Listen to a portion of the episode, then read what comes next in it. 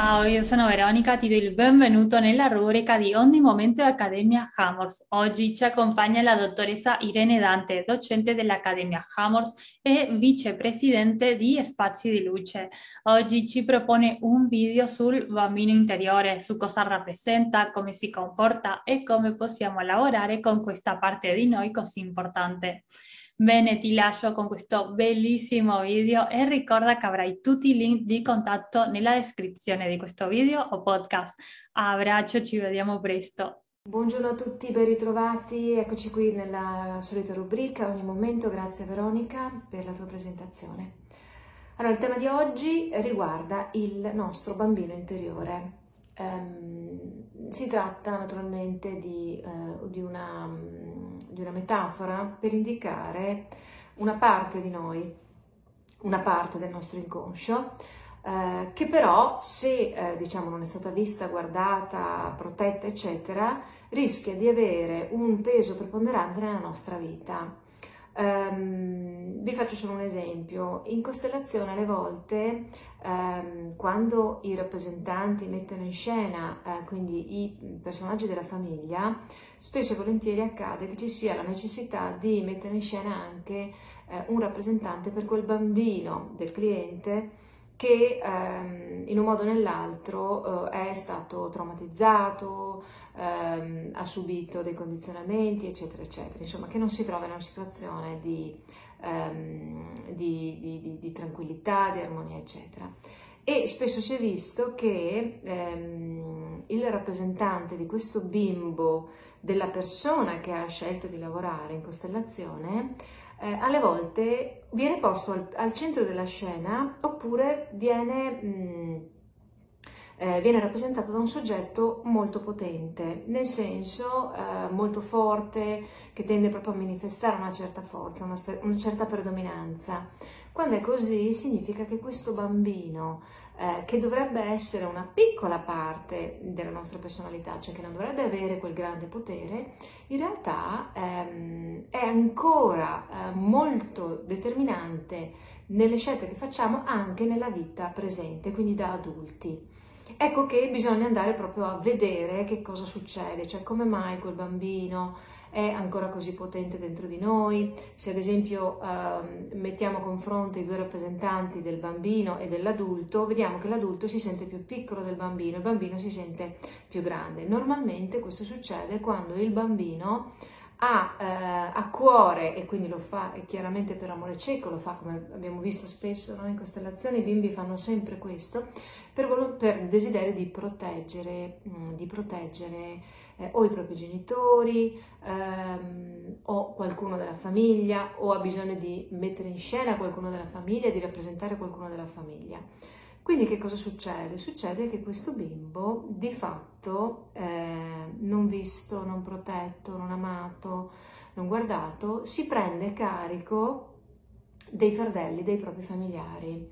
Eh, in moltissime costellazioni, ad esempio, ho, ho visto il caso di quel bimbo che vuole proteggere la sua mamma e nella sua innocenza eh, lo fa dicendole semplicemente mamma sempre con te, mamma come te, eh, mamma eh, al posto tuo, quindi faccio questo al posto tuo, mi prendo io il tuo dolore, faccio compagnia a te in questo dolore, oppure ti sarò per sempre fedele. Ecco, questo è il bambino interiore ehm, e lo fa eh, con assoluta innocenza, lo fa appunto per amore cieco nei confronti della, della mamma o del papà o di un familiare o di un fratello, morto o vivo che sia. Quindi questo nostro bambino interiore può avere veramente una uh, capacità uh, di prevaricarci nella vita reale, perché poi nell'adultità noi sappiamo di voler fare delle scelte diverse, di voler guardare in altre direzioni che non siano quelle ad esempio di, eh, occup- di, di preoccuparsi o di andare in ansia per i propri genitori piuttosto che di portare i loro dolori e quindi di avere l'energia per guardare nella direzione della nostra vita e, e, quindi non riusciamo a fare questo. Quindi sostanzialmente quel bambino è molto potente dentro di noi e in questa situazione eh, è difficile vedere le proprie dinamiche perché quel bambino siamo proprio noi, cioè quel bambino è una parte di noi e quindi nonostante il nostro desiderio di andare verso la felicità, ehm, la serenità, anche la, la, spensieria, la spensieratezza, la leggerezza nella vita, ecco che continuiamo però a sentire quel peso, quel dolore, perché? Perché c'è il nostro bambino che ha bisogno e che sta ancora facendo quel lavoro per noi. Quindi che cosa um, si suggerisce di fare in questi casi? Lo si è visto in centinaia di costellazioni. Uh, quello che um, emerge è che il bambino deve essere visto e finalmente uh, preso in carico proprio dal cliente, cioè dalla, dal, dal, dal, dall'adulto che sta cercando di, eh, di, superare un trauma, di trasformare la propria vita, di sistemare il proprio posto all'interno della famiglia, ecco, è proprio lui, è proprio il cliente stesso che ha il potere, ed è l'unico che può farlo, di prendersi cura di quel bimbo. Quindi non ci sono genitori, non ci sono eh, fratelli, non c'è nessuno che possa farlo, tranne noi stessi. Quindi eh, è importante ehm, riuscire a, a vedere questo passaggio, cioè quando finalmente mettendo in scena quel bambino vediamo tutta la sofferenza che ha subito, eh, vediamo tutto il dolore che sopporta, vediamo con quanto amore, con quanta innocenza quel bambino vuole salvare la famiglia, è solo a quel punto che può nascere dentro di noi, quindi dentro eh, il proprio cuore, eh, l'esigenza di toglierlo da quel dolore, da quella sofferenza.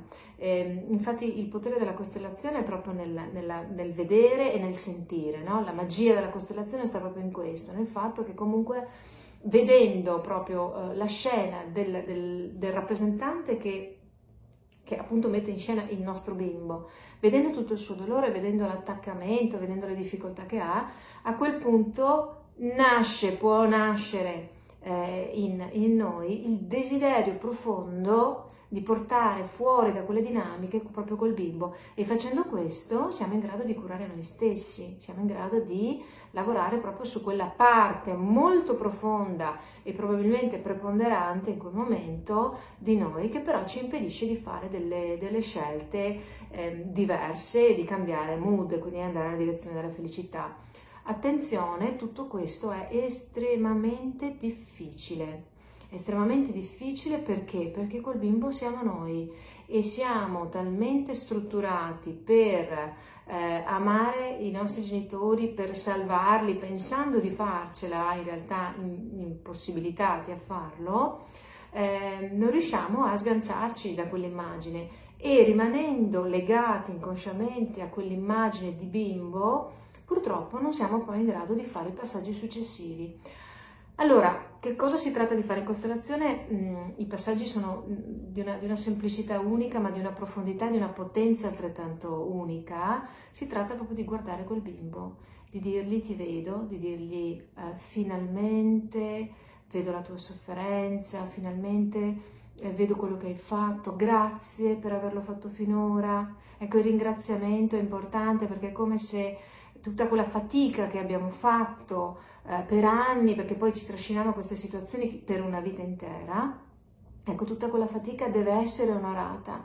Quindi l'io adulto guarda verso questo io bambino e gli dice grazie per quello che hai fatto, eh, sei stato importante, eh, ho visto tutto il dolore che hai sopportato, ma ora, ma ora, finalmente che ti vedo, posso prendermi cura di te e ti, ti, ti accompagno nella vita, cioè ti porto a fare le cose dei bambini, perché quel bimbo interiore, o meglio, quel bimbo reale nella sua infanzia, proprio perché si è caricato di quelle sofferenze, non ha avuto l'energia, il desiderio o la possibilità di fare la vita di un bimbo. Perché? Perché si è sobbarcato delle responsabilità più grandi di lui e quindi tra l'altro questa cosa poi si può proiettare nell'intera esistenza, nel senso che se io da bimbo sono stato abituato a pensare che dovevo prendermi cura di mia madre, che dovevo prendermi cura di mio padre, poi tenderò a farlo per tutta la vita con tutti gli altri. Quindi mi prenderò cura eh, di, di, mia di, mia moglie come fosse mia madre, di, delle mie figlie, vabbè, quello è corretto, mi prenderò cura del mio lavoro come se eh, non esistesse nient'altro. Quindi questo rischia poi di sovraccaricarci ovviamente di responsabilità che poi non necessariamente eh, fanno parte veramente della nostra sfera di felicità. Quindi un bambino eh, in questo senso che rimane nella condizione di sentire, di dover proteggere, di doversi sobbarcare di responsabilità che non sono sue, poi lo fa anche eh, per il resto della vita e quindi questo porta naturalmente a un disagio molto forte.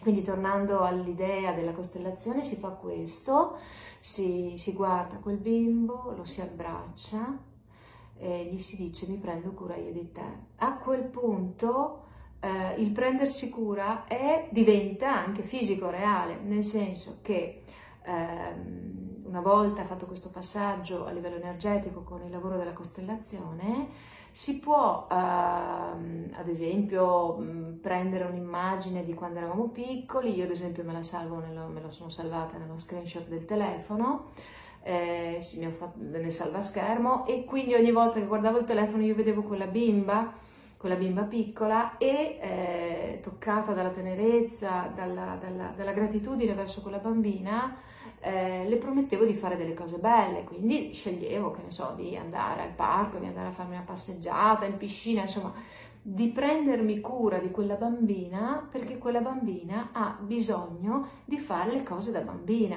E quindi nell'adultità mi ritaglio del tempo, cerco di prendermi appunto ehm, delle, delle, delle, mm, del tempo, delle energie per dedicarmi proprio a quella bambina che non è stata curata abbastanza, non è stata guardata abbastanza e proprio perché non era stata vista faceva di tutto per farsi amare. E cosa vuol dire fare di tutto per farsi amare? Prendersi cura di, di chi eh, rappresenta la persona dalla quale vogliamo farci amare, no?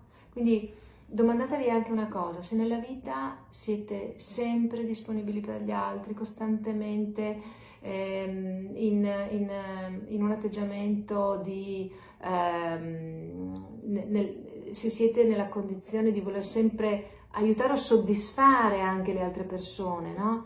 Che cosa state facendo in realtà? State cercando esattamente la loro attenzione perché? Perché quello che avete fatto da bambini era pensare che se io mi prendo cura della mamma e del papà, se io mi prendo cura delle persone care e loro si sentono più felici, allora possono guardarmi, allora possono vedermi.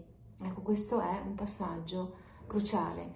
Nella vita abbiamo imparato a farlo e purtroppo continuiamo a farlo, ma questo ci porta via un sacco di energia e quindi poi ci manca in realtà il tempo, la forza, il desiderio di essere felici perché siamo continuamente nella condizione di dover fare qualcosa per gli altri e quando arriviamo al limite eh, è chiaro che si scoppia e mh, mm, si arriva allo stress psicofisico, anche alle malattie, certo, tutto poi contribuisce a renderci la vita infelice. Abbiamo la necessità, quindi il dovere morale di prenderci cura di noi, anche perché eh, il fatto è che prenderci cura di noi significa diventare veramente persone più in pace, persone che hanno maggior chiarezza, maggior determinazione, è solo a quel punto che possiamo essere davvero d'aiuto per le persone eh, che, che, mm, al quale vogliamo veramente darlo. Quindi cominciamo a fare questo lavoro. E, um, il nostro bambino è importantissimo, quindi amiamolo, prendiamocene cura, guardiamolo. Bene, vi ringrazio per avermi seguita anche oggi e ci vediamo al prossimo video. Buona giornata a tutti.